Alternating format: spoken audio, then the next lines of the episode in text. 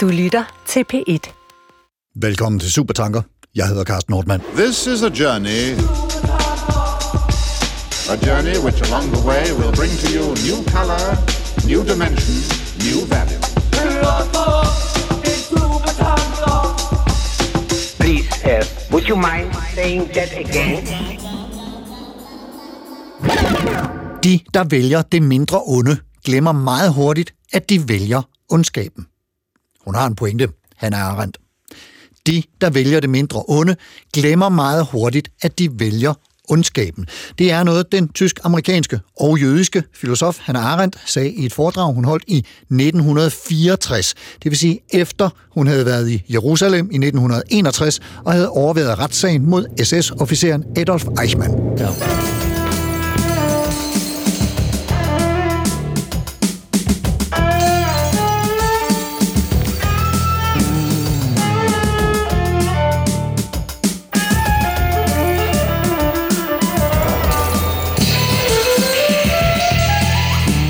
Vi træffer alle sammen valg, hele tiden.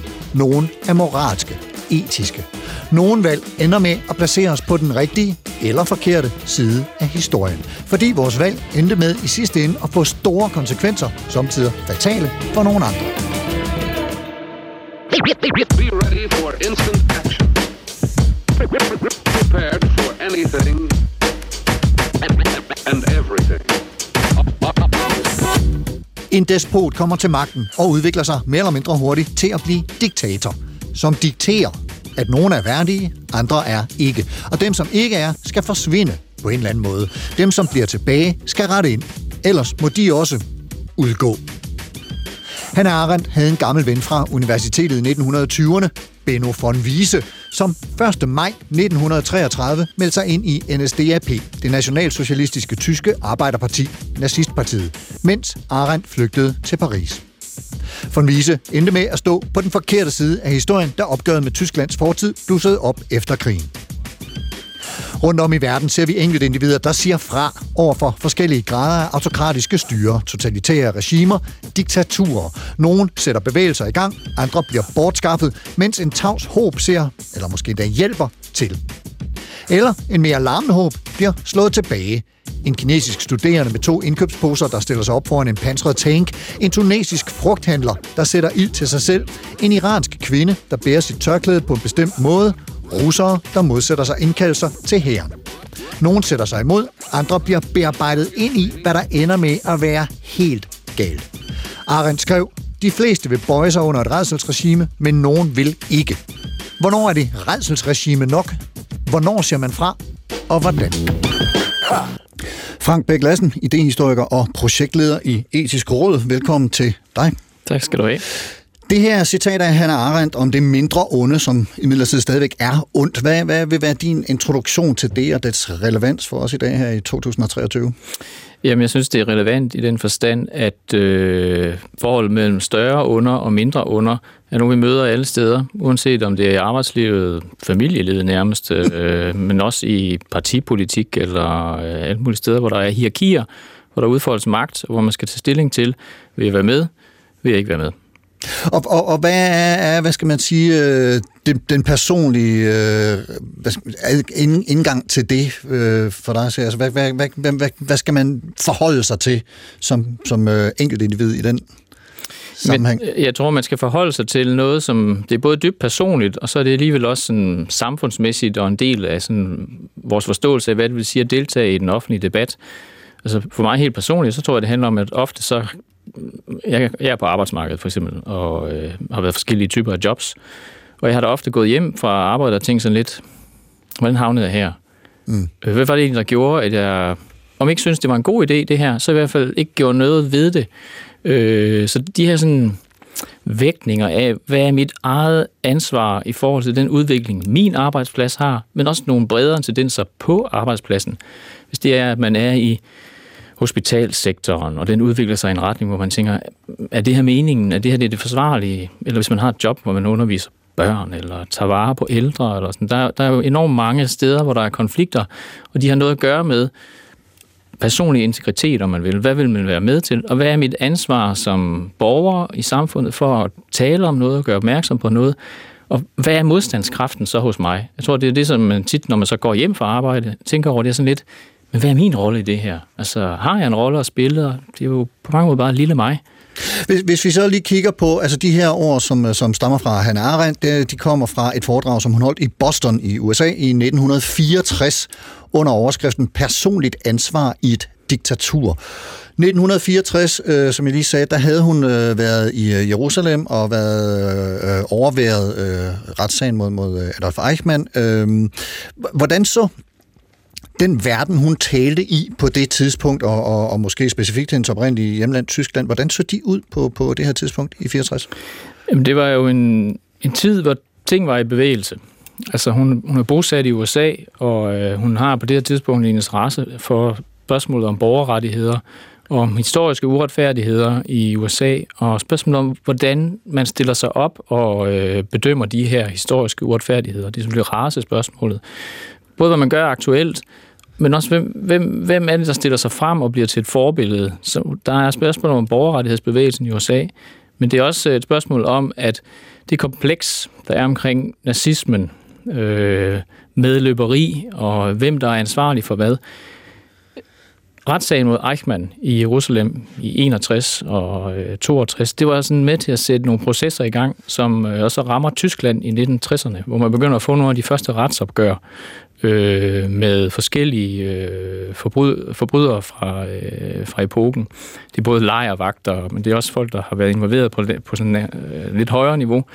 Og øh, det, det er en del af en virkelig kompleks diskussion i Tyskland, som også er generationsopgør, og som er et opgør, som foregår på det personlige plan for Hannah Arendt, både i forhold til personer, hun har kendt i Tyskland, men også fra hende, personer fra hendes egen omgangskreds, som lige pludselig bliver meget øh, oprørte over nogle af de sætninger og de udsagn, hun kommer med i forbindelse med hendes bog om Eichmann i Jerusalem. Så det er virkelig kompliceret, og det, man kan også mærke det, sådan, altså, der er temperament og der er liv i teksten, fordi det, det er hende på sinde at øh, finde ud af, hvad den personlige komponent i politik og øh, styreformer er.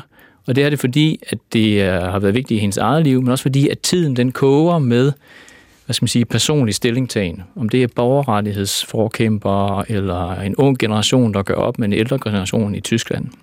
Og der er også nogle, øh, faktisk nogle, nogle psykologer, som, øh, og det er også omkring det her tidspunkt, har gang i nogle forsøg øh, af forskellige art, som, som Arendt også øh, refererer til netop i den her medløberi eller modstands. Øh, og, og vi kommer nærmere ind på dem lidt senere, men, men bare for lige kortere at introducere her, hvem, hvem øh, er det, Arendt trækker på? Øh, i, Jamen, Arendt er meget opmærksom på, at det her det også er en endnu større diskussion om menneskesyn, simpelthen. Øh, og der, øh, der får man op igennem 60'erne og 70'erne en lang række studier af mennesket i sådan et behavioristisk perspektiv. Altså man ser på mennesket som et adfærdsvæsen, og et væsen, som i kraft af at have adfærd, øh, som på en eller anden måde er bundet op på nogle mere sådan kausale forståelser af, hvem vi er, også kan øh, manipulere med mennesket. Øh, Arndt var meget optaget af en masse motiver, som vi i dag vil kalde for hjernevask, og det store masse menneske, og øh, sådan forestillinger om, at individualitet og integritet lige så stille eroderes i moderne samfund. Øh, og, og det er også en, en sådan klinge, om man vil, en lidt større klinge, som, som spiller med i det her. Mm. Mathilde Tofte Thorsen, adjunkt og Ph.D. ved Statskundskab i Aarhus. Velkommen til dig. Tak. Set med dine statskundskabsøjne, hvad, hvad er det så for en, en verden og tid, som uh, Hannah Arendt taler ind i der i, i uh, 1964, altså når det kommer til diktatur, det være uh, faldende såvel som fungerende, og, og så til overvejelse om, hvad enkelt individet har ansvar eller medansvar for? Altså man kan sige, at det er en tid med, med rigtig mange diktaturer i forhold til i dag, hvor ja, stort set alle steder uden for Vesten er en eller anden form for diktatur eller autokrati. Ja. Øhm, så ja, det er jo selvfølgelig i Asien og også de øh, østeuropæiske lande, som øh, ligger under en eller anden form for sovjetisk pres i hvert ffald. Øhm, og i Afrika, hvor man er i gang med uafhængighedserklæringer øh, fra, fra kolonimagterne, som mange af dem starter ud som øh, det, vi kalder for et-parti-diktatur, eller et-parti-regimer, som også er, er diktaturer. Ja. Øhm, og i Latinamerika har man mange militære diktaturer øh, i perioden, så det er også, øh, eller ikke demokratisk i hvert fald, øh, i, i et stort omfang. Mm. Så på den måde kan man sige, det er altså, ja, en verden fyldt med, med diktatur, men ikke så mange totalitære regimer, som det jo var øh, under 2. verdenskrig. Og, og vi kommer nærmere ind på, hvad forskellen er på de Ja. to, fordi der er nemlig en, en, øh, en sondring der, som er, er interessant. Hvis du lige øh, kort skal knytte nogle tanker og nogle ord til det her citat af, af Hannah Arendt, øh, de, der vælger det mindre onde, glemmer meget hurtigt, at de vælger ondskaben. Hvad, hvad er så dine øh, umiddelbare tanker om det? Jamen, man kan sige, især i, i diktatur er der jo nogle, øh, nogle trade-offs i forhold til, hvor meget man går med regimet, hvor meget man, man holder sig tilbage og forsøger at være neutral, og i hvilket omfang det er muligt, afhængig af, hvad for et diktatur man, øh, man, man bor i. Øhm, og det her med, du, eller du indledte med at se, sige, øh, om man tør stille sig op mod regimet. Og der er også stor forskel på, hvad, hvad det er for et diktatur, man lever i. Mm. Du, du har øh, sagt, øh, der, som en del af forberedelsen til, til øh, den her udsendelse, at diktatur ikke nødvendigvis er ensidigt ondt, og, og, og i de senere år, der har vi jo også hørt øh, røster, der efterlyser stærke ledere og nedtoninger af demokratiske processer og tilhørende byråkratier og deep state, og jeg ved ikke hvad øh, det er blevet kaldt af ukvemsord. Så hvis vi kort skal berøre, hvad det personlige ansvar er under, under de her styre, hvad, hvad vil det så være øh, for dig, Sag? Øhm, jamen, altså man kan sige, hvis vi skal starte med det her med, om et diktatur er ondt. Altså, Ja. Først og fremmest skal jeg godt lige afklare, det, det er jo ikke, fordi det er godt. Nej. Øh, men, men, men et diktatur er en styreform på samme måde som demokrati. Så det her med, hvad- hvad er ondskab, er det et spørgsmål om, at der er nogle individer, som får, eller som gør ondt på nogen øh, med vilje. Mm. Så kan man sige, så afhænger det jo af, hvem det er, der styrer de her diktaturer. Øhm, og det er klart, hvis man definerer, eller i forhold til, hvordan man definerer diktaturer, så vil der øh, i forhold til demokrati altid være en vis grad af repression, eller i hvert fald er der mange forståelser af demokrati, som vil medføre, at man ikke kan have repression eller undertrykkelse i, i et vist omfang. Så på den måde kan man sige, om så er der noget ondt, men øh, det er jo forskelligt, hvem det er, der styrer de her øh, diktaturer, hvordan de, de udformer sig. Man kan sige, de øh, øh sådan noget Singapore og øh, Sydkorea i perioden var, var diktaturer, men der var der sådan en, en idé om, nu skal vi skabe velfærd, velstand for befolkningen, så vi undertrykker godt nok især arbejderklassen meget, men med den her vision om længere, eller ja, vækst Det er for jeres længere skyld øh... Ja, lige præcis. Ja, Ja. Øhm, ja, og man kan sige, det er jo ikke nødvendigvis godt, men så har man også nogle diktaturer i Afrika, hvor, hvor det helt tydeligt har været øh, for egen vindings skyld, diktatoren eller det, ja. eliten har siddet på magten. Mm. Hvor det, det varierer lidt afhængig af, hvor man kigger hen. Hvad, hvad motivet ligesom er. Så man kan sige, på den måde er der i hvert fald varierende grad af ond i, i diktaturer. Ja. Har, har du et forhold til, til Anna Arendt, sådan, øh, i øvrigt, hvis vi skal... Øhm, altså den måde, jeg har arbejdet med, med hende på, eller det, det, mit kendskab er primært i forhold til hendes, øh, hvad hedder det, hendes forskning i, øh, i øh, diktatur og total- totalitarisme, så hun Ja. har sådan en, øh, ja, en bog om, om øh, oprindelsen af totalitære regimer, så Ja. det er primært det, der er mit, øh, mit øh, ja, forhold til. Mm. Du har et forhold øh, til Arendt, øh, Frank, øh, om end det måske opstod øh, relativt sent i dit liv eller din, din karriere. Vil du ikke lige sige øh, kort lidt om det, sådan, så vi får hende trukket ind i samtalen her også? Jo, ja, jo, den måde? gerne. Jamen, det, øh, det, er, det er rigtigt, det, det er kommet til mig sådan lidt sent. Det skyldes egentlig, at jeg har, jeg har undervist i filosofi i mange år, uden at have sådan store aktier i Hannah Arendt, men så fordi, at det er sådan, at, at navn, der bare er vokset, så har jeg indimellem løbet ind i elever og studerende, som siger, jamen altså, vi vil gerne høre mere, og så har jeg jo ligesom været tvunget til at følge med, og så har det, så har det groet på mig, kan man sige. Mm. Til, til, til, til det punkt, at det er noget af det, sådan, ja, det mest interessante, og på en eller anden måde sådan noget vedvarende noget, noget jeg hele tiden vender tilbage til. Øh, Arns måde at arbejde og skrive på er... Øh, altså hvis der er en modsætning til at skrive i bullets og sådan faste opstillinger, så, så er det måske hende. Og det betyder også, at man kan virkelig få meget ud af sådan at læse hende igen, og sådan have et lidt mere mediterende forhold til, hvad er det, hun prøver at sige. Fordi det, det er næsten en del af processen til at finde ud af, hvad, hvad er det, hendes projekt er. Men du, du har også talt om, at hun er øh, elskelig, men, men hun er det blandt andet, fordi hun er stridbar. Altså, der er sådan en... Øh, du Ja. siger, man, hun er god at læse igen, men man, man, man slår sig også på nogle af hendes udsagn. Ja, men Altså, altså, der, er sådan sådan lidt, der er sådan lidt bedste uven over hende på en måde. Altså fordi hun... Øh, på hver anden side synes jeg faktisk, hun er lidt urimelig. Altså kommer med sådan store krav eller påstande, som hun ikke argumenterer super meget for. Øh, og er øh, flittig bruger af en eller anden historisk erfaring, som hun så generaliserer meget på, og noget af det første, der melder sig, det er så sådan et spørgsmål. Kan man generalisere i det omfang, du gør her. Altså, hun taler rask væk om diktatur, uden at begynde at lave nogen som helst af de sondringer, som Mathilde for eksempel har gang i. Ja. Øh, men på den anden side, så, så er hun også bare...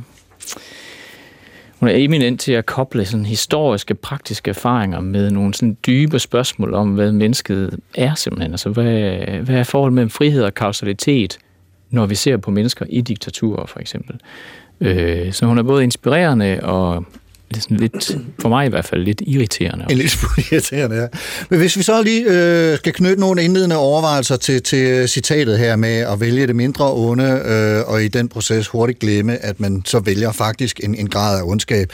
Hvad, hvad, hvad kunne så være sådan lidt, lidt indledende øh, kommentarer? Hvad, hvad, hvad er det, hun hun har vel nogle, nogle, nogle argumenter, der leder frem til det, eller bliver udledt af det. Hvad, hvad, Ja, det, det står jo i en, i en sammenhæng. Altså Ja. ja. det, det her foredrag, hun holder i Boston i 1964, og som så sidenhen er blevet nedskrevet, og nu er sådan klassisk øh, sådan 1960'er arnt Og er udkommet tekst. som bog for relativt nylig. og udkommer som bog øh, for relativt nyligt. Øh, er en del af, af et større kompleks af overvejelser, som netop, som du selv sagde i din introduktion, jo handler om, sådan, hvor er det personlige ansvar i forhold til større, hun bruger tit ordet omstændigheder. Altså man kan være i hårde omstændigheder, og en af grundene til, at hun vælger at zoome ind på et diktatur, det er selvfølgelig, at den personlige meningsdannelse og udlevelsen af din personlige meningsdannelse, den kan være lidt presset. Hmm. Og det kan der være forskellige årsager til. Den kan være besværlig, øh, og den kan være decideret farlig for et regime. Øh, og så kan man have de, sådan, de allervildeste udgaver, som hun så kaldte for totalitære, hvor den, hvor den ikke kun er hvad skal man sige, et, et, et praktisk onde, men den også er et principielt onde, at mennesker har selvstændige øh, holdninger. Øh, og det hun der så er på sporet af med det her citat, de der vælger det mindre onde, glemmer meget hurtigt, at de vælger ondskaben. Det er på en eller anden måde en bestemt logik, som er forbundet med det at være presset af omstændighederne. At det er en måde, som folk kan have en tendens til at resonere på, og det er også en måde, man bruger til ligesom at retfærdiggøre, at det, jeg endte med at gøre, var jo et produkt af nogle meget svære omstændigheder. Så det, jeg har gjort, det er også i en vis, grad, vis forstand undskyldeligt, eller hvad skulle jeg ellers have gjort? Men der er jo sådan, der er også et, et, et omfang af konditionering, for nu at bruge det jo, altså bearbejdning af, af, af befolkningsgrupper, sådan at de agerer på en særlig måde. Ja. Eller, øh, altså det, det, og det har hun også øh, gjort sig nogle tanker om. Hvad, hvad er det, der øh, blandt andet i forlængelse af Eichmann, øh, ikke, som, som jo bare synes, han passede sit arbejde, fordi det var der nogen, der bad ham om. Ja, jamen det er sådan den her sådan meget ideologiske komponent, som, og det kan vi jo prøve at diskutere lidt, fordi det er helt klart noget af det interessante om, hvor retvisende det er for, for diktaturer. Altså, faktisk, altså, jeg tror, at man skal starte med at lave en disclaimer, når hun siger personligt ansvar i et diktatur, så er det en af de mest mærkværdige ting, fordi jeg tror egentlig, hun mener personligt ansvar i et øh, totalitært diktatur. Ja. Og der er det sådan, at hendes forståelse af, hvad ambitionen er i et totalitært regime, og der skal man huske på, hun mener ikke, at det er et, øh, hvad skal man sige, udbredt fænomen. For hende er det sådan helt unikt, noget fuldstændig nyt, der er dukket op i 1920'erne og 30'erne, og hun forbinder det kun med nazismen og stalinismen. Ikke engang kommunismen, men en bestemt udgave af kommunismen, stalinismen. Mm. Og det, som de to har til fælles, det er en ambition, en bevidst ambition, vil hun mene, om at overflødiggøre menneskeligt liv ud fra en forestilling om, at mennesker lader sig definere som bunder af adfærd. Og det er der, vi er inde i en connection, hun laver mellem et sådan behavioristisk, overdrevet materialistisk syn på mennesket, som så får sine to politiske ideologier i stalinismen og nazismen. Og i den forstand, så er vi alle sammen set fra den her totalitære synsvinkel, materiale i en statsopbygning. Og et så, hvad skal man sige, et så ekstremt perspektiv genfinder man næppe i mange aktuelle, eller på den sags skyld historiske diktaturer. Det er sådan lidt mere praktiske, almindelige motiver måske. Mathilde? Ja, ja der vil jeg er meget enig, at, øh, eller da jeg hørte det her citat, og øh, ja, vi snakkede lidt om det her inden programmet, tænkte jeg også, at, at det er en meget øh, ja, radikal situation at være i, i de her totalitære regimer i forhold til øh, at leve i et diktatur i dag. Der kan man godt, i hvert fald mange steder, øh, ja, leve sit liv, hvis bare man øh, lader være med at stikke næsen frem de forkerte steder, og så på den måde ligesom blive lidt under radaren. Øh, så der er selvfølgelig nogle steder, hvor man, hvor man ikke, ikke kan, men i, i altså et vist omfang i, i forhold til det her med, hvis man lever i et totalitært regime, hvor man ikke rigtig har et valg, eller det er i hvert fald meget snævre omstændigheder, eller man er meget begrænset i sit valg, øh, også i forhold til konsekvenser. Så i de fleste diktaturstater i dag har man et valg, hvis man ligesom bare er mere eller mindre apolitisk. Og det kommer vi alt sammen mere ind på om lidt.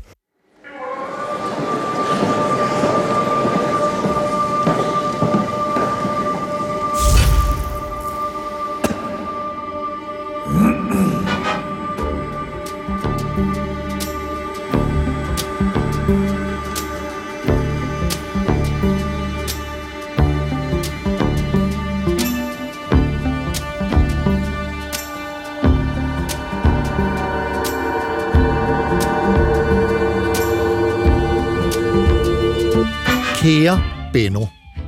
Den unge Hannah Arendt var i slutningen af 1920'erne studerende ved universitetet i Heidelberg. Der lærte hun germanisten Benno von Wiese at kende. Begge var med i kredsen omkring filosofen Karl Jaspers, og de delte en interesse for den tyske romantik. Undervejs havde de to et kortvarigt kærlighedsforhold. Men deres veje måtte skilles. Som jøde og politisk aktiv i Berlin måtte Arendt efter den nazistiske magtovertagelse i 1933 flygte til Paris, hvor hun i årene frem til 1940 arbejdede som skribent, redaktør og koordinator for jødiske organisationer. Da Frankrig blev besat i 1940, blev hun som tysk jøde interneret i en lejr i Sydfrankrig, som hun under dramatiske omstændigheder flygtede fra. Hun endte i New York, hvor hun slog sig ned og opbyggede sit liv og sin karriere på ny. Benno von Wiese derimod meldte sig 1. maj 1933 ind i NSDAP, nazistpartiet, og bestred i årene frem til 1945 forskellige tillidsposter, blandt andet som skribent ved Josef Goebbels højt profilerede ugemagasin Das Reich, og som redaktør i regi af den fremtrædende nazi-ideolog Alfred Rosenberg. Efter krigen var han professor i tysk sprog og litteratur i Münster og i Bonn. Arendt og Vise genoptog forbindelsen i 1953 og i 1964, ikke mange måneder efter foredraget om personligt ansvar i et diktatur, sendte von Wiese et udklip fra avisen Die Zeit. På det tidspunkt var mange unge tyskere begyndt at sætte spørgsmålstegn ved forældregenerationens ansvar og skyld i forbindelse med Hitlerregimet, og von Wiese havde derfor skrevet en artikel med titlen Bemærkninger til en uafklaret fortid, hvor i han forsvarede sig mod anklagen om medløberi. Ifølge von Wiese, citat, bør man vare sig for med tilbagevirkende kraft at anklage noget nær alle, som måtte leve i Tyskland på dette tidspunkt. Blot fordi de ikke havde demonstreret, mere citat, sjældne, storartede eksempler på en entydig modstand med livet som indsats. Citat slut. Tiden var en anden, og moralske målestokke fra 1964 lod sig ifølge von Wiese ikke uden videre overføre på datiden.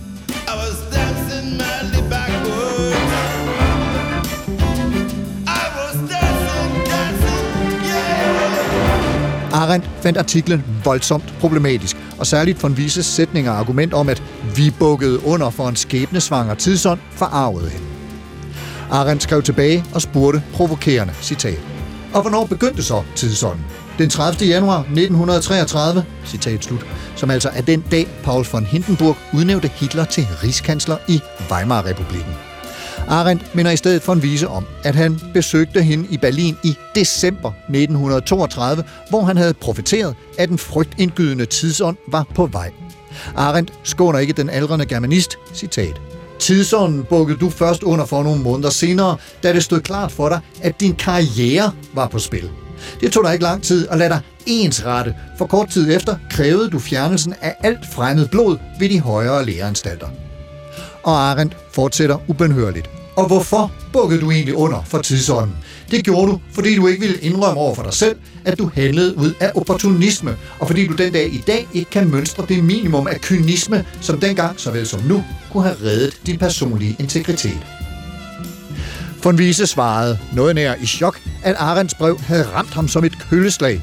Han følte sig komplet misforstået og ude af stand til at begribe, hvad Arendt mente med, at kynisme skulle kunne have reddet ham som person. I et efterfølgende brev forsøgte Arendt at forklare en mand uden anelse, hvad hun mente med kynisme som en hjælp til selverkendelse. Citat. Det er ikke sandt, at du bukkede under for tidsånden i form af Hitler. Sandt er det dog, at du bukkede under for frygten i en i alle hensener frygtindgydende tidsånd, og det er noget andet. Arendt forklarede videre for en vise, at hun ikke var ude på at fordømme ham personligt, men gerne ville bringe ham til at forstå, at der er forskel på at handle under vanskelige omstændigheder, og så at gøre en dyd ud af disse omstændigheder ved at opskrive egne frygtsomme handlinger til at udgøre en sammenhængende overbevisning. Det ville have været bedre, argumenterede Arendt, hvis von Wiese dengang havde gjort sig det klart, at det var ud af frygt og ikke ud af overbevisning, at han rettede ind. Hun skrev til von Wiese, citat, du ville klare kunne have set, hvor langt du var nødt til at gå, og hvad du ikke behøvede at sige eller trykke. Du kunne have holdt din dom tilbage. Citat slut. En af grundene til, at Arendt kunne være så præcis i sin kritik af von Wiese, var, at hun tidligere på året i foredraget med titlen Personligt ansvar i et diktatur, netop havde forholdt sig indgående til spørgsmålet om, hvilket ansvar man kan forventes at tage for sin egen eventuelle følgagtighed. Foredraget blev holdt i Boston den 15. marts 1964 og blev også sendt via BBC og senere udgivet i BBC's eget ugemagasin The Listener.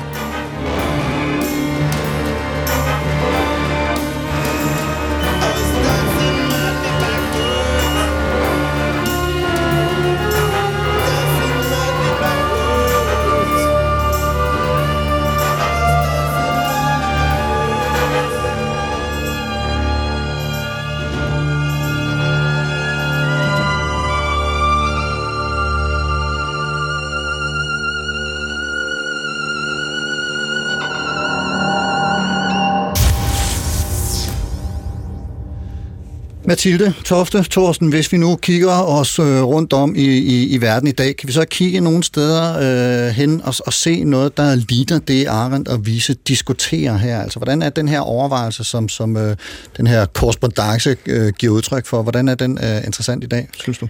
Øhm, jamen der, man kan sige, at der er flere ting at tage fat i. En ting er det her med, jamen, hvornår støtter du aktivt op om regimet for at forbedre din egen karriere. Det vil man kunne gøre i rigtig mange diktaturer i dag, hvis man melder sig ind i det styrende parti, eller mm. på en eller anden måde øh, gå aktivt ind i politik for regimet, vil man de fleste steder få nogle fordele, personlige fordele øh, øh, ja, både økonomisk og, og med hensyn til de muligheder, man har. Så man kan sige, den, den der aktive beslutning om at støtte regimet øh, og ja, de, det moralske ansvar, kan man sige, som, som ligger i det, øh, er, er klart øh, relevant i dag. Man kan sige, mange diktaturer, øh, at ja, der er mange, mange mennesker, der ikke er helt opmærksom på, at de lever i det, vi vil kalde for et diktatur eller et autokrati, fordi vi er i eller i hvert fald har været, jeg vil mene, vi stadigvæk er i demokratiets tidsalder, så ja. det er, øh, eller efter øh, den kolde krigs øh, afslutning, var det ligesom demokratiet, der stod til at have vundet, øh, og mange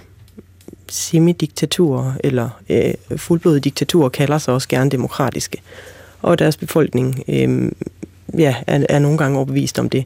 Og så kan man sige, så er der ikke ikke øh, den samme sådan tydelige grad, at nu skal vi have et eller andet ansvar for en eller anden ond diktator øh, ved, at, ved at melde os ind i politik. Så er det mere et spørgsmål om, at politik det er en levevej, lidt som det nogle gange øh, er i, i vestlige lande også, eller ses af nogen. Og så er det mere et spørgsmål om, at jamen, jeg gør noget godt for mig selv, men det er ikke, det er ikke fordi, altså, man ser det ikke nødvendigvis, som om det har omkostninger for andre. Mm. Og så kan man sige, at andre regimer, der er det måske noget mere tydeligt, at, øh, at det har omkostninger for andre. Man kan sige for eksempel... Øh, ja, det vil være noget i, i Rusland og i, Iran, øh, og ja, i, i, i mange regimer i virkeligheden. Men... Lad, lad, os, lad os lige prøve at, og, øh, hvad skal man sige, få, få en eller anden form for klarhed, hvis det er muligt, over den her skældning mellem autokrati, totalitære regimer og diktaturer, fordi der er nogle, øh, nogle nuanceforskelle, som måske er relevante at, at have med her. Hvordan vil du øh, skælne mellem de tre? Ja, altså ofte så øh, ser man ja, demokratiet som sådan den, den positive definition, at der skal være øh, konkurrencefyldte valg mellem flere partier, er sådan den, den mest gængse definition.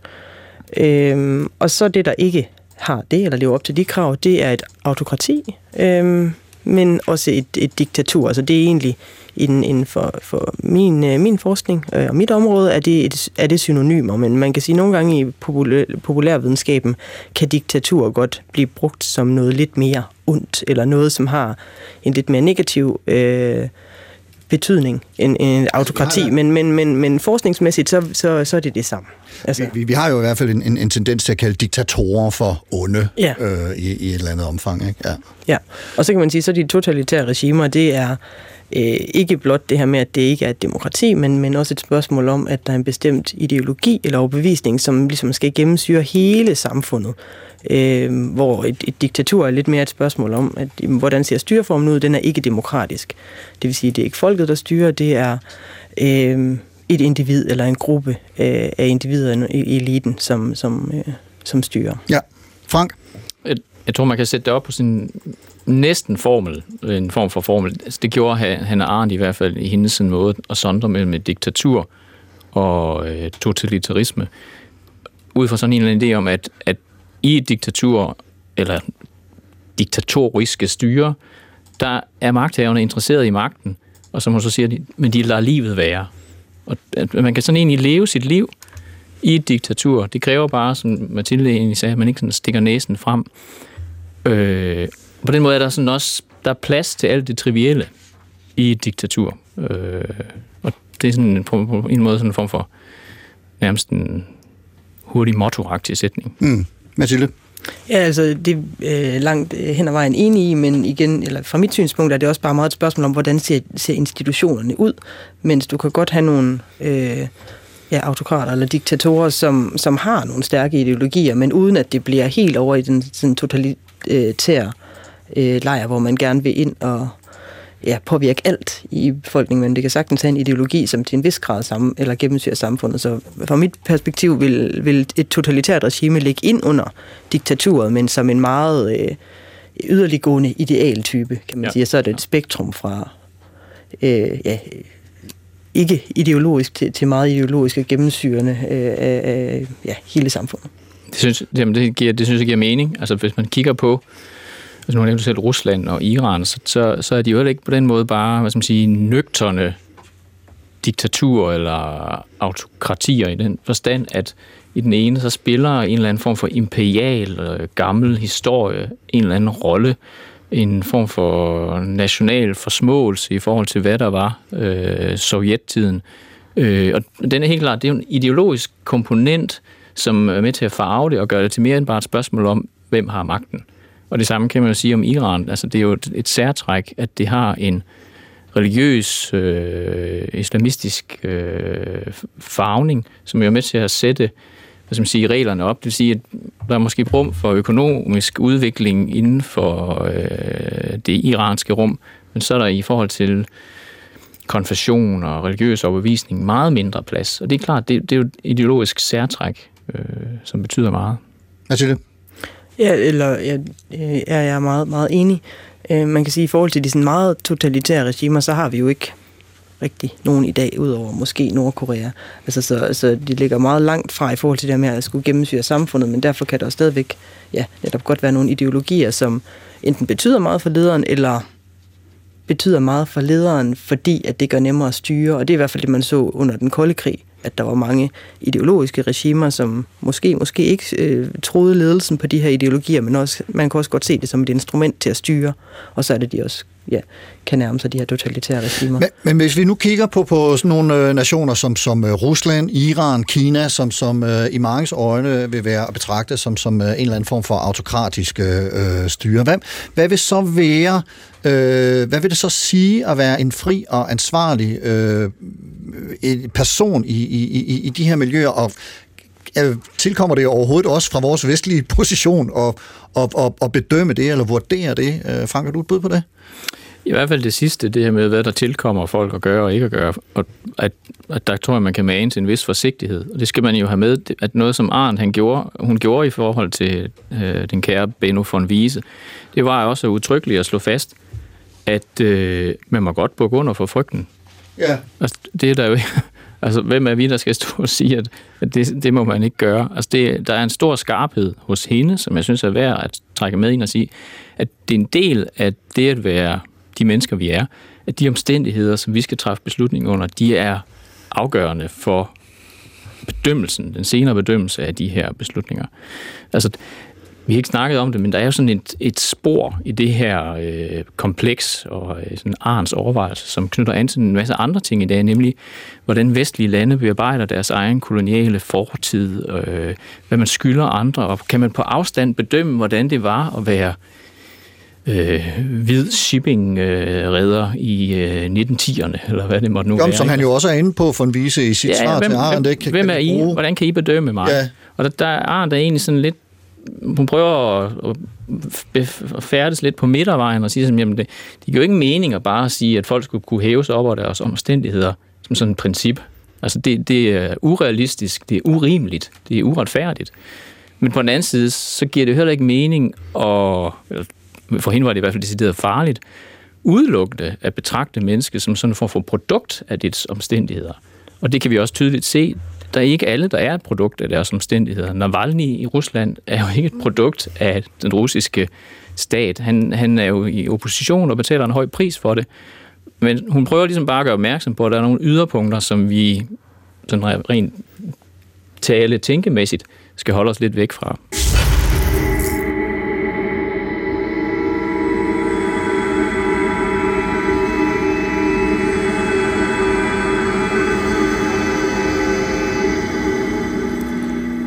Filed slowly, languidly into the hall.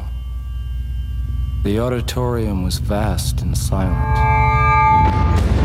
Getting out of here. It's all right, all your friends are here. When can I meet them?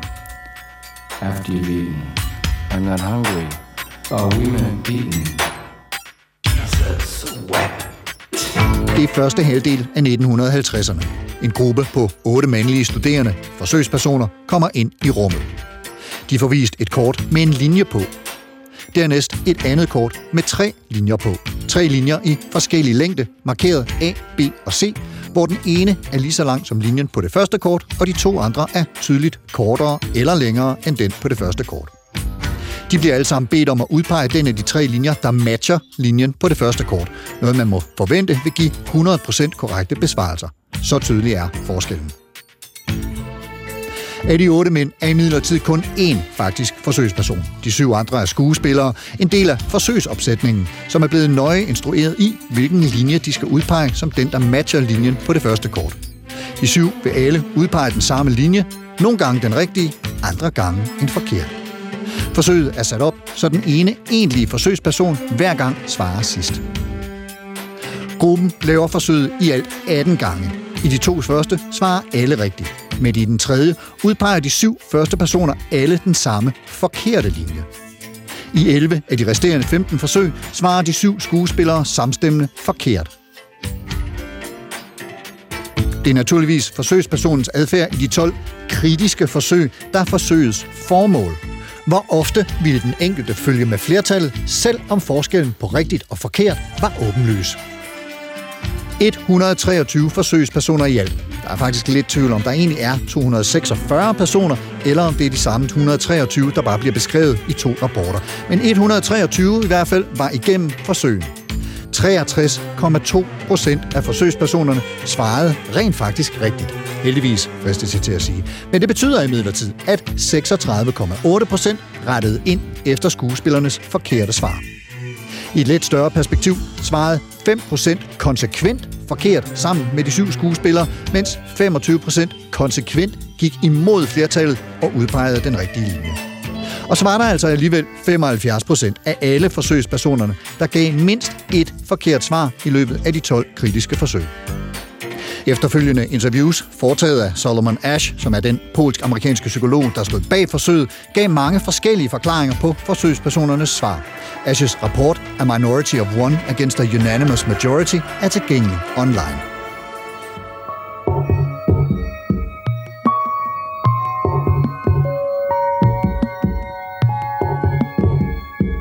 Et andet berømt forsøg blev udført i 1961, tankevækkende nok blot tre måneder efter retssagen mod Eichmann i Jerusalem var begyndt. Dengang var det Yale-psykologen Stanley Milgram, der stod for det. Milgram spurgte, kan det være, at Eichmann og hans millioner af medskyldige i Holocaust bare gjorde, hvad de fik ordre om? Og er de så medskyldige? Tre personer er med i forsøget. En forsøgsleder, en lærer og en elev. Rollerne som lærer og elev fordeles ved lodtrækning, men lodtrækningen er falsk, så den ene egentlige forsøgsperson altid får rollen som lærer. Eleven er i virkeligheden skuespiller.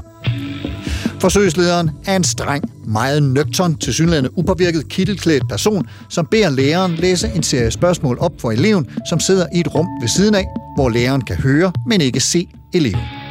Eleven har fået monteret elektriske kabler til sig, som læreren har kontrol over, og for hvert forkert svar, eleven giver, skal læreren give eleven stød. af tiltagende styrke efterhånden som forkerte svar hober sig op. Efterhånden som strømstyrken stiger, kan læreren høre elevens smertenskrig, men altså ikke se eleven. Forsøgslederen presser læreren igennem forsøget med fire sætninger. Vær sød at fortsætte. Eksperimentet kræver, at du fortsætter. Det er meget vigtigt, at du fortsætter. Og endelig, du har intet valg. Du skal fortsætte. Hvis læreren nægter at fortsætte før eller efter de fire opfordringer, bliver forsøget afbrudt. 64 procent af forsøgspersonerne i Milgrams originale opsætning fortsatte til den maksimale strømstyrke, trods elevens højlytte lidelse og protester. Forsøget har naturligvis været kritiseret for den anselige psykiske stress, det påfører forsøgspersonerne, som ikke alle oplevede at blive ordentligt debriefet efter eksperimentet var afsluttet. Milgram selv forsvarede sig mod kritikken, blandt andet med, at folk blev sure, fordi eksperimentet påviste uvelkomne og smertefulde sandheder om menneskelig adfærd. Milgrams forsøg har været gennemført flere gange siden 1960'erne, mange forskellige steder i verden, og resultatet er angiveligt rimelig konsistent.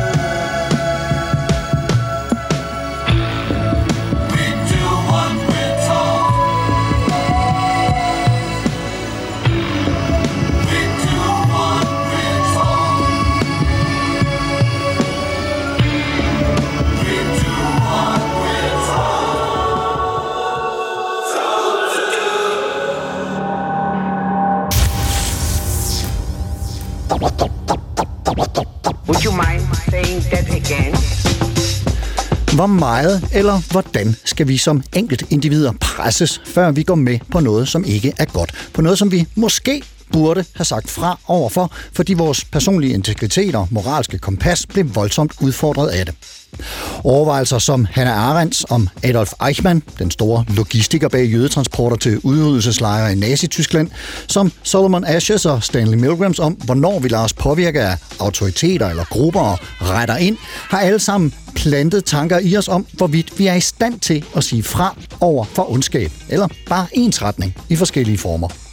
Og de samme overvejelser er også blevet anfægtet hen ad vejen, men de står stadig som, ja, overvejelser, der uanset eksperiment og skyldighed kan opstå i vores sind. Arendt skrev til von Wiese, sin gamle ven, hvorfor bukkede du egentlig under for tidsånden?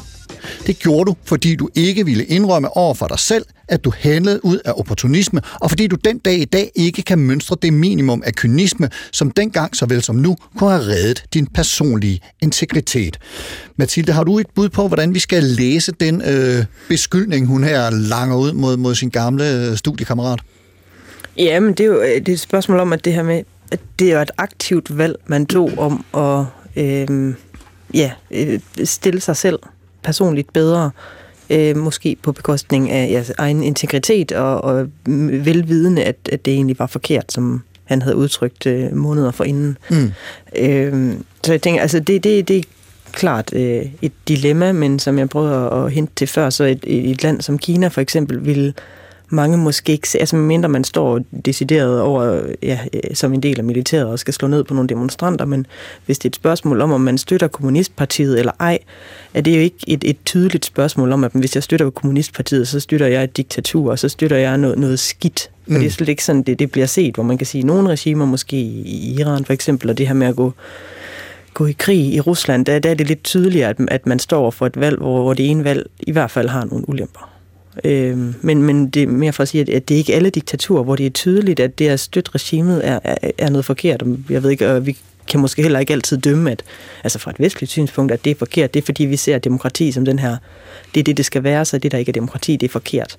Øhm, og det er... Altså, der altså, findes en sandhed, og de andre, det er noget skrækkeligt råd, eller hvad? Ja, og, og ja. det kan man sige, at jeg er super glad for, at vi, vi lever i et, et stærkt demokrati, men, mm. men, men det er bare ikke det perspektiv, altså, det, det er bare ikke det perspektiv, man har nødvendigvis, hvis man lever i et diktatur, i hvert fald hvis det er et, et, et diktatur, hvor man ikke ser direkte vold og repression. Og man, man, altså, der er jo mange diktaturer, der har en, en vis grad af censur. Både i Rusland og Kina er der jo meget, meget stor censur og, og meget kontrol med befolkningens øh, øh, ja, viden og tankemønstre. Man prøver virkelig at vise alting fra, fra regimets vinkel, hvor det er ret vellykket i Kina og Rusland, i modsætning til nogle af de afrikanske diktaturer for eksempel.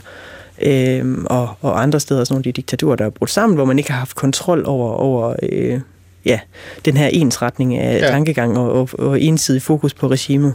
Så nogle steder er det mere oplagt, øh, at, at man står over for sådan et, et valg som, som individ, og andre steder er, kan man ikke se, at man gør mere noget, vi, vi vil synes er forkert. Ja, Frank? Jeg synes, det er, rigt, det er virkelig interessant og et godt sted at slå ned omkring det her med utydelighed i valgsituationer, fordi jeg synes, det virker jo helt oplagt, at øh, altså, når man betragter Kina som en totalt udenforstående som mig, så er det jo helt oplagt, at folk lever liv, der faktisk er ret genkendelige i forhold til det liv, som jeg lever. Men med nogle, hvad skal man kalde dem, hiccups, eller nogle døre, som kan virke underligt lukkede eller blinde, men man er også vant til, at den dør, den kan ikke åbnes, det har den aldrig kunnet. Øhm, og jeg tror, det som Arndt er ude efter, det er på nogle punkter lidt det samme, men set fra en helt anden, meget mere personlig, eksistentiel synsvinkel, nemlig de måder, hvorpå mennesker så også nogle gange aktivt kan medvirke til at utydeliggøre en valgsituation. Altså, tror jeg tror meget, det er det, der ligger i, øh, i citatet fra, øh, fra Arndt. De, der vælger det mindre onde, glemmer meget hurtigt, at de vælger ondskaben. Det er måske ikke så meget, at de glemmer det, men mere, at de omtolker det i den forstand, at de prøver netop sådan at utydeliggøre, hvad det er, vi har på spil her. Øh, og det er jo sådan nogle mekanismer, som er meget menneskelige, men som jeg egentlig også tror er noget, man fra toppen i avanceret, eller lad os kalde det, det diktatur, eller repressive stater, eller styrede demokratier, der findes jo et væld af ord der, også er meget bevidste om, at, at, at der er noget ved den menneskelige adfærd. Og Arndt beklagede det, men var også meget realistisk omkring det, lidt eller Milgram, at vi har altså bare nogle erfaringer af, hvad menneskets adfærd er. Og det er jo sådan et, der er jo sådan et øh, kløgtigt spil, hvor det kan man både benytte sig af, set fra sådan en styringssynsvinkel, men enkelte individer, som Benno von Wiese, de benytter sig altså også af det, for netop at skabe sammenhæng i deres personlighed. Al- altså, øh, Arendt, hun, hun anerkender jo, at han bukkede under for en frygt. Ja. Og, og, og der er øh, en, en sætning, som, som øh, fremgår i den her bog, øh, som, som for nylig er udkommet, altså øh, gengivelsen af Hannah Arendts foredrag om personligt ansvar i et diktatur, som handler om at redde sig selv i forhold til sit selv. Ja. Altså, at der er en, en, en efterfølger. Man redder sig selv øh, fra det, man er bange for. Man frygter øh, repressalier, blive kyldet i spjældet eller skudt, eller hvad det nu måtte være. Ja, Men at man, man måske går på kompromis med sit selv, sin personlige integritet, eller hvad? Benno Wiense, det, det er det, som altså ikke så fra, det er en længere historie, og det er jo en lidt længere korrespondence, de har, og, øh, og den er velstuderet, hans liv er også kendt. Og Benno von Wiese havde det problem, han var uhyre talentfuld, øh, men ikke synderligt interesseret i nazisme.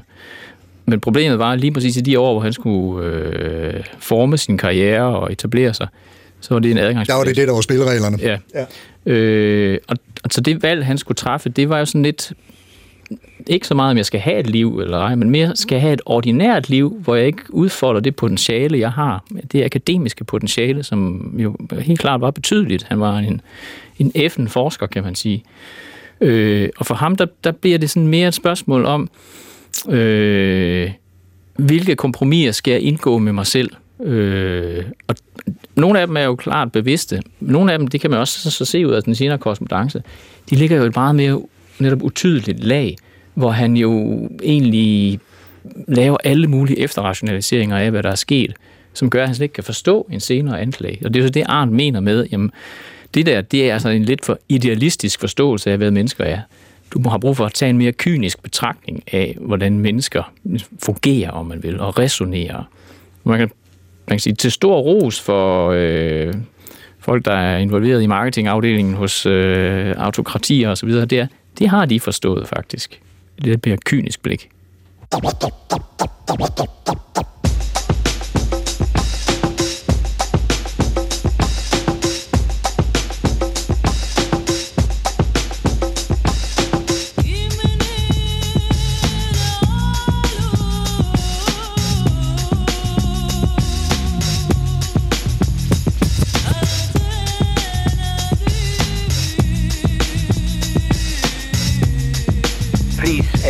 Would you mind saying that again? Thinking of a master plan. Supertanker, Mathilde, Frank og Karsten og Hannah Arendt som den tysk-amerikanske filosof, der har gjort sig mange tanker om ansvar og moral og om totalitarisme og om ondskab. Mathilde, hvis du skal komme med, med, med et bud på øh, betydningen af det her Hannah Arendt-citat, som vi har taget udgangspunkt i, og hvilke overvejelser vi må måske også, øh, set fra sådan en statskundskabsside, skal, skal knytte til det til ondskab, diktatur, øh, totalitære styre og personligt ansvar, som Frank også er inde på i forhold til sig selv og sit selv. Øh, hvad, hvad vil du så øh, byde ind med her? Jamen altså sådan opsummerende i forhold til, hvad vi, vi allerede har snakket om, vil jeg klart sige, at det, det er virkelig vigtigt at overveje det her med, er folk opmærksomme på, at de gør noget forkert i første omgang? Og der er selvfølgelig nogle situationer, hvor ja, de er opmærksomme på, at øh, det, det, ja, man gør noget forkert, og så kan det være, at man vælger at sige, okay, det, det vil jeg ikke gøre, eller man vælger som øh, for en vise, men det, det, er den, det, jeg er lidt presset ind i det her, så det er måske okay. Det er den Øh, karrieremulighed, jeg har. Ja, lige præcis. Ja. Så tror jeg, efter det er det enormt svært, øh, eller også det, som, som øh, Arndt øh, efterspørger, altså det, det er enormt svært at sige, men jeg gjorde noget forkert, nu gør jeg noget andet. Fordi så bliver man ligesom, altså så, så, så er det, man, man bliver opmærksom på sin egen integritet, hvis man siger, men det, gjorde, det jeg gjorde her var faktisk rigtig forkert. Nu, nu, nu går jeg tilbage. Så der, der ser man tit i, i, i autoritære regimer, hvis du først har valgt regimets vej, så er det enormt svært at sige stop. Øh, fordi jamen, så bliver du ligesom lullet ind og lader dig selv lulle ind i, jamen, det, det er sådan her, det fungerer. Det er godt nok. Vi gør det for noget godt. Øh, det er sådan, det fungerer. Man ser det også med, med, med autoritære ledere, som til synligheden går ind i, i politik og bliver diktator, fordi man gerne vil gøre noget godt for landet. Og over tid kommer man så lige ind i et eller andet politisk spil, og, og glemmer måske lidt, hvorfor man var der til en start. Og så er det enormt svært at, at komme ud igen. Men det er måske i virkeligheden den beskrivelse, han Arendt giver af Adolf Eichmann i, i forlængelse af retssagen. Øh, Frank, har du et bud på det som den største Arendt-kapacitet af os tre her i studiet?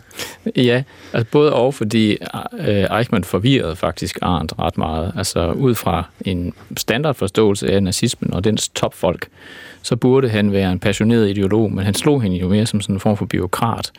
Øh, og det det er sådan en modsætning, som hun bruger, meget krudt på. Men måske er det faktisk lidt i forlængelse af det, Mathilde siger, ikke, ikke så mærkeligt endda, at man kan være begge dele. Altså man kan være en, en forvalter af, af det gode for det tyske folk, øh, på en måde, som har sådan en form for skrivebordslogik, eller man kan virke som sådan en kølig byråkrat. øh, mens dine motiver kan sagtens være ideologisk funderet, og det ved vi i dag senere hen, altså oven på Arens dækning af retssagen mod Adolf Eichmann, er, er han blevet sådan meget studeret af historikere. Og det er faktisk lige præcis den kombination, som er øh, hvad skal man sige, det interessante ved ham i dag. Han, han, han bevarer både sådan den kølige byråkratlogik og øh, ideologiens passion forenet i en og samme person. Mm. Det er ikke sikkert, at Arndt egentlig fangede det så godt dengang. Mathilde? Ja, det var bare øh, for at vende tilbage til, til dit spørgsmål lige før, i forhold til det med personligt ansvar, så en af de sådan mest dilemmafyldte ting i dag i forhold til diktatur, det vil jeg sige, det er noget af det her med, men hvis du er troet på dit liv, eller ikke kan få et særligt godt liv under, under diktatur, medmindre du, du, øh, du bare følger med, er det så okay, det her med at flygte fra dit land? Vi ser også altså nogle øh, russere, som flygter ud af landet, og Finland og flere mange steder i Vesteuropa lukker man ned og siger, I må ikke komme ud, selv hvis det er fordi I er regimekritisk. I skal blive tilbage og bekæmpe det her regime. Altså, hvor, hvor vi så jo siger, men I bliver nødt til at vælge øh, ja, det mindst onde af det her, eller I bliver nødt til at, at, at steppe op, selvom I risikerer jeres eget liv. Så det vil sige, det, det er et rigtig stort dilemma. Det her, skal man tage imod folk, eller er, er det rigtigt, at folk de flygter? Eller skal, er, er det rigtigt, at de skal blive og kæmpe, altså på trods af, at det kan have kæmpe øh, store omkostninger? Og det er jo netop den der sondring med at redde sit selv, mm. sit moralske integritet over for at redde sig selv og sit liv, sin førlighed, eller, eller hvad det måtte være. Har, har du en uh, kommentar til det, Mathilde siger herfra? Ja, men jeg synes, det er spot on, og, og det eneste, jeg vil sige, det er, at Arndt var meget opmærksom på det, og hun sagde, at der er måske også en, en tredje vej, og altså måske er den mange tager, nemlig at man skal faktisk indse værdien i bare at vende sig om at gå. Altså ikke, ikke, ikke stilisere det her til, at enten er du en øh, passiv medløber eller opportunist, og hvis du ikke er det, så er der kun øh, heroisk modstand tilbage. Altså hun, hun var stærk tilhænger af øh, værdien af mm, aktiv passivitet, eller hvad man skal kalde det. Altså vende ryggen til det hele, velviden, at så offrede man en vis forstand sine muligheder muligvis, men det var så også den måde, man kunne yde en modstand på. Fordi som hun sagde igen og igen, altså man var godt bukke under for frygten, fordi frygten kan være meget stor.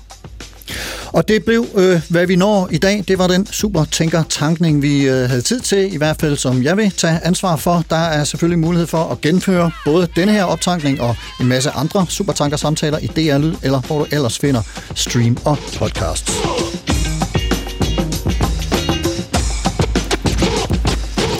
Mathilde Tofte Thorsen, adjunkt og Ph.D. ved statskundskab på Aarhus Universitet. Mange tak, fordi du øh, kom og formidlede din viden om diktatur, autokrati og totalitarisme øh, ud for os i dag. Ja, selv tak. Og Frank Bæk Lassen, idehistoriker og projektleder i Etisk Råd. Tusind tak også til dig for at komme med dit perspektiv på disse her spørgsmål og med citatet af Hannah Arendt. Selv tak. Og Frank Bæk Lassen har skrevet efterskrift i den udgivelse af Arns foredrag om det personlige ansvar i diktaturet, som er udkommet i slutningen af 2022. Og som altid, mange, mange tak til dig, kære lytter, for at lytte med. Besøg eventuelt Facebook-siden Carsten Nordmann Radio for at se anbefalinger fra Mathilde og Frank, musikplayliste og måske skrive ris, ros eller kommentarer. Og hvis man ikke er på Facebook, eller synes det er uansvarligt på alle mulige måder, så kan man skrive på mailen supertanker.dr.dk.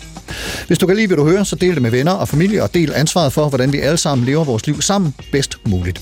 Programmet i dag var tilrettelagt af mig. Jeg hedder Carsten Nordmann. Programansvarlig er Mette Line Torup. Ha' en rigtig god uge på Genhør. Thinking of a master plan.